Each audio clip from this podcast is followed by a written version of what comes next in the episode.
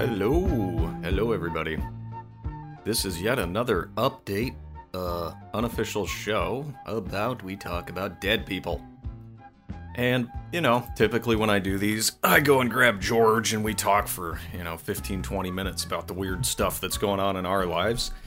And we actually did do that, but it ended up being kind of meandering and we ended up actually kind of talking about some slightly depressing stuff, which is not the vibe I like to put out. so I figured I'd just do another one of these on my own, and wow, my gain is way too high there. Sorry about that. Um, yeah, so what I've been doing recently is just continuing to work that regular 9 to 5, except it's in reverse, and I'm working at night, so things are upside down and all crazy turned around, and that's fun. I actually really not bothered by it too much, except that it takes up a ton of my time.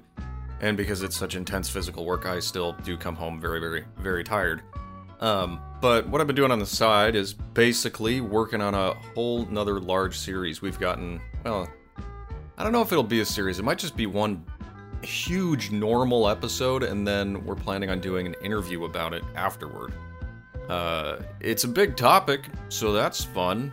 Uh, we haven't done like a really, really, really big figure in a while, but we're about to do two of them. So expect that in the future. And we're going to try to do follow up interviews with like actual experts and things afterward, which should be fun. And that might end up being a pattern in the future because, as it turns out, doing interviews is like really, really fun, really easy. It doesn't require as much research and writing, which means we can put those out more frequently. It's obviously a change in our current structure, but hey, that's okay. You know, we got good feedback on our first and our, our first and only interview ever done because it was wild. Um, I would say overall, I would, I would say I've been I've been doing okay as far as, as far as things go in the podcasting realm. We've we've got a. It's getting more and more difficult to fit things in. with all that's going on these days, but that's okay. Everybody's feeling the squeeze. Um, at least I'm not sitting on Zoom calls for eight hours and then trying to research, am I right? Though at my last job, I did have a lot of uh, time where I was basically in front of the computer and I could just accrue notes throughout the day and build a script as it came along. But to give you an idea of like the places I've been going with this is I don't know if you've ever looked into the uh, history of Haiti it's one of the it's one of the most screwed up stories I've ever read in my life. And I don't know, like you look at something like that and you you have all of this data about things that went down and the the various regime changes the place went through and it's like, geez, I don't think that place has ever been stable. Um but you know, there's all these there's all these wild, uh, sort of out of the mainstream topics that I I want to cover, but all of those require a lot more, a lot more digging and a lot more work. And lazy me uh, just wants to put out more mainstream stuff because it's easier to access. Uh, it's easier to access the the data and follow a mainstream story. But you know, as the as the days go by, I'm becoming less enamored with the mainstream, as you might you might say. Got my delicious coffee here. So we've got some news uh, coming up. Uh, George didn't want me to spoil his series. it's going to be a good one. We've been talking about doing it for a long time. I've wanted to cover it for forever because it is one of those sections of history that we've mentioned and said, "Oh my God, one day we're going to cover that. One day we're going to cover that," and we're finally doing it. It's a big task uh, because it's one of the most pivotal uh, times in world history. And oh yeah, we're gonna cover the fall of the Roman Empire again. No, we're actually not. It's, it's something else, and you'll see what it is. But I won't spoil it because he asked me not to. Suffice to say, um, it's gonna be really. It's gonna cover a lot of ground real fast. Uh, and then we're going to roll it right into a, a follow up episode and perhaps a follow up interview on that on that one as well. I'm currently working on a script for another much larger character than say the uh, the Picards. I'm working on, God forbid, another U.S. president. But uh, have having done U.S. presidents in the past. Um, I can tell you right now that they're not all they're cracked up to be. but uh, you know, it's just it's it's just every time I cover a president, it's like, oh wow, should I look at this through the wars they started? Should I look at this through the the political uh, trends that they started? Should I look at this from the election standpoint? Should I look at this from their career? Should I look at their later life as opposed to just their presidency? And you know, sometimes you just got to pick your filter and pick your window and just sort of go for it. So anyway, that's what we've got coming up for new episodes. Uh, you can get pumped because obviously I'm not picking boring people. You know, it's not like I picked I don't know who was the most boring U.S. president. Uh, would it could it be? uh I don't know. I actually don't know who the most boring U.S. president would be. Part of me goes uh, somebody like Calvin Coolidge, but I kind of doubt that too because he's just one of those names that just sits there and you're like, well, what did he actually do? And then you look at a list of presidents and you're like, well, what did they all do? Somehow we got here, and it was through their work that that we found our way to where we are today. But I don't know. Um, yeah, so that's what we've got, and then we're gonna actually get some new show art soon by Ian Patterson of Ian Patterson Illustration. He's hard at work on a new a new cover art, updating how the show has morphed basically from how it began. And uh yeah, that about that about covers it for for what we're doing here. Um, no signs of stopping. We're still kicking along, and we've been getting a lot of feedback from people, which has been really nice. Um, you know, some friends that I know personally have reached out and said, "Hey, like I really like this episode. Been going back listening to ones you did before, and that's always nice because the whole point of the show is to create the evergreen situation where it's not pointless to go back and listen to them because it's not like we're talking about, you know, politics or news. We're talking about stuff that's in the historical record, which means that it just doesn't get old, at least not yet. So the historical revisionists are hard at work. And, well, that's not necessarily a bad thing. It uh, does change things, how history is presented. But that's neither here nor there. I would like to ask you all to not buy Bitcoin. I had a thought the other day that uh, the internet is driving people mad in uh, like 50 ways from Sunday. You already knew that. And the most obvious the most obvious uh, element of this is social media. but we already knew that too. It just appears that there's several different kinds of madness that stem from the Black Mirror. And uh you know, I the more I study how we how narrative works in history and in the world and well basically how it runs our lives, the more I realize that um Joseph Campbell was right. The hero with a thousand faces, the archetype structure of looking at the world is actually probably the most useful filter for understanding what's going on um, people are just spinning narratives, and you'll see that when we when we cover this president that's coming up. You can basically frame things to make anybody look the way you want to make them look. You can turn anybody into a bad guy. You can turn anybody into a, a good guy. You just have to frame it right.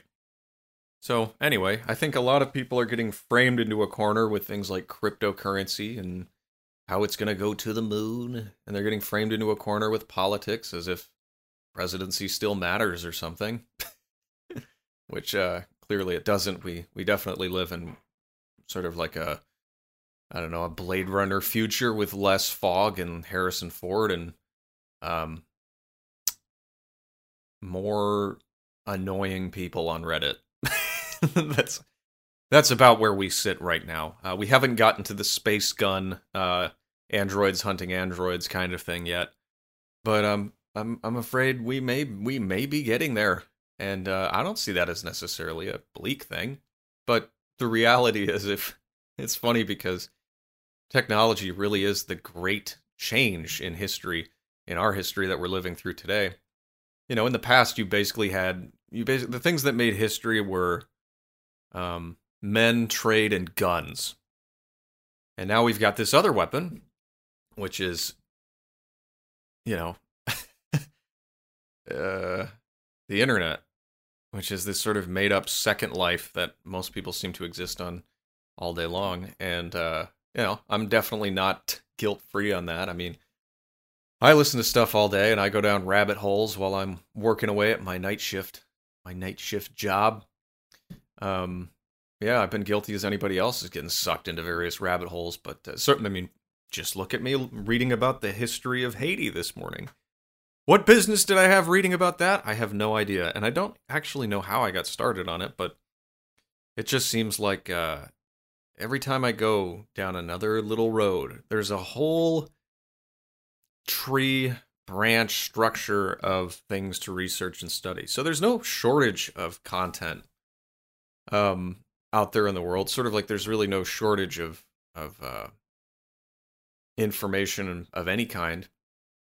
You know, you're not going to run out. So it becomes, you know, it becomes sort of like, who is your curator, right? If you go onto the internet and you just sort of start surfing that thing with no guidance or whatever, with if you could get on the internet with no algorithms, without Google holding your hand and guiding you to the safe little news sites and things like that, you can end up in some very, very, very strange places, especially if you know where to look. So, um, essentially, what you get out of this show is a curated view into the historical narrative, colored by, of course, all of our internal biases and everything like that, as well as our personal preferences for what we like to research. Which just goes to show we're not just any old history podcast. We are Aaron C. and and uh, George's history podcast. Where this is our filter looking at history, and you should be aware of that in just about uh, every situation where you do have you know a perspective that you enjoy um, you're never going to get the full picture you can get both sides of the story only to realize that there's a billion sides to the story all you're going to get from podcasters and people like us is our specific personalities filtering information for you. You could think of us as like a gravity filter. We get rid of all of the toxins and fluoride that the government puts in for you to consume uh, to brighten your teeth. Or something like that. So, when you understand it from that perspective, I like to frame it that way because I do have to sit through just mountains of information and mountains of honestly deception and nonsense and garbage just to distill these stories down into something that's consumable within 90 minutes. It's a lot of work and it's actually taking a lot longer than it used to. I think because of the uh, the amount of information. I mean, I don't know the actual stats, but the internet is constantly expanding. And one of the one of the for example, one of the things that uh, we were joking about me and George when we first recorded this uh, this update when it was the both of us was we were we he was well we were texting back and forth about a Wikipedia article that was being updated in real time about uh, a bird called the Egyptian plover. And there were a couple of people on there um, pasting into the description line um, the Egyptian plover is a bird that lives in Egypt or something like that. And someone kept putting in the line, We had one of these at my school and it killed someone. and, you know, it was immediately vacuumed up by, you know, um, an automatic maintenance bot. But there, you know, there were these trolls, and they kept posting. We had one of these at my school, and it killed someone. And it went on for a couple of hours, and to go and refresh that page and to watch it change in real time, it was funny, but it was also illust- illustrative of like what we're going through right now with the the information pipeline, right? So the information pipeline that most people get, it's sort of like um, most people basically get billboards and air, airport ads, right? They just sort of see this stuff around them that's telling them what what's important in life. Like for example, I drove through Chicago uh, a couple weeks ago, and the number of signs for weed was it was like every billboard was like, "We're all about weed now." Not not CBD, but like weed, like every billboard. There was like three types of things: strip clubs, weed, and fireworks. The further south you got, uh, and most people just see that and they're like, "Well, I guess weed's normal now. It's just what we do." And we, yeah, I guess it's normal to go to strip clubs. Like that's socially acceptable, and and then we just go blow shit up with the fireworks. But you know that's your that's your typical billboard filter on on narratives surrounding you in your world and a lot of people they're not satisfied with that so they have their trusted sources you know. For a long time a lot of people trusted uh, the likes of the independent media the total centrist people who gave a fair shake to either side and then that obviously turned out to be nonsense because there is no either side uh, unless you really really boil it down to you know intentions like what do you intend to do with the minds of your listeners. Um, and you know, below that's you know, probably it's like the documents, the the books, the things that have been down for a long time and accepted as true, the dogmas and that sort of thing. And you can drill down past that and find out about the councils and the committees and the things that were trying to figure out what was the ground and figure out what was the the true story behind all of this, the revisionists and all the rest.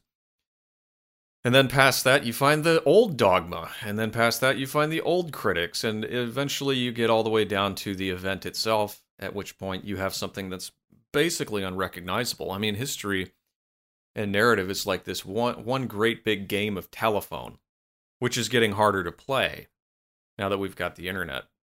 But it's also getting much easier to play because I can go to the Egyptian plover page right now and tell you it killed someone at my school. Um, and probably about 30% of the people reading it, if I'm being generous, would just take that at face value. They wouldn't even recognize that it was a joke. They would just be like, wow, it's a deadly bird. And drop it. It's interesting. But hey, maybe I'm wrong about that. I might be being too cynical right now. But anyway, so as uh as your your meme coins descend into the madness, another form of internet madness, uh, don't panic; they'll come back up. I'm pretty sure of it, just because I mean, it's a very lucrative platform, and every now and then it's sort of like a, you know, it's a forest fire. That's all it is. It's a controlled burn. That would be my guess. It's going to be the same with the stocks and everything like that. It's controlled burn. I mean, it's got to come down at some point. Otherwise, it wouldn't be any fun, right? Like, say you got on a roller coaster and it was just one little line. Like, you might as well be on a train. That's no fun. So, you know, to keep people gambling, to keep people playing with meme coins, they got to crash it every now and then. That's my take. Anyway, so I also uh one other thing I thought I'd thought I'd share. I read this fascinating uh, short story called "The Machine Stops" by E.M. Forster. About 25 pages. You can find if you just Google "The Machine Stops." Uh, not even going to tell you what it's about, except that it was pretty good. And it was written in 1909 and it just sounds like today in a lot of ways. Very interesting. How, how do you like that? I'm not recommending reading 1984 or A Brave New World. well,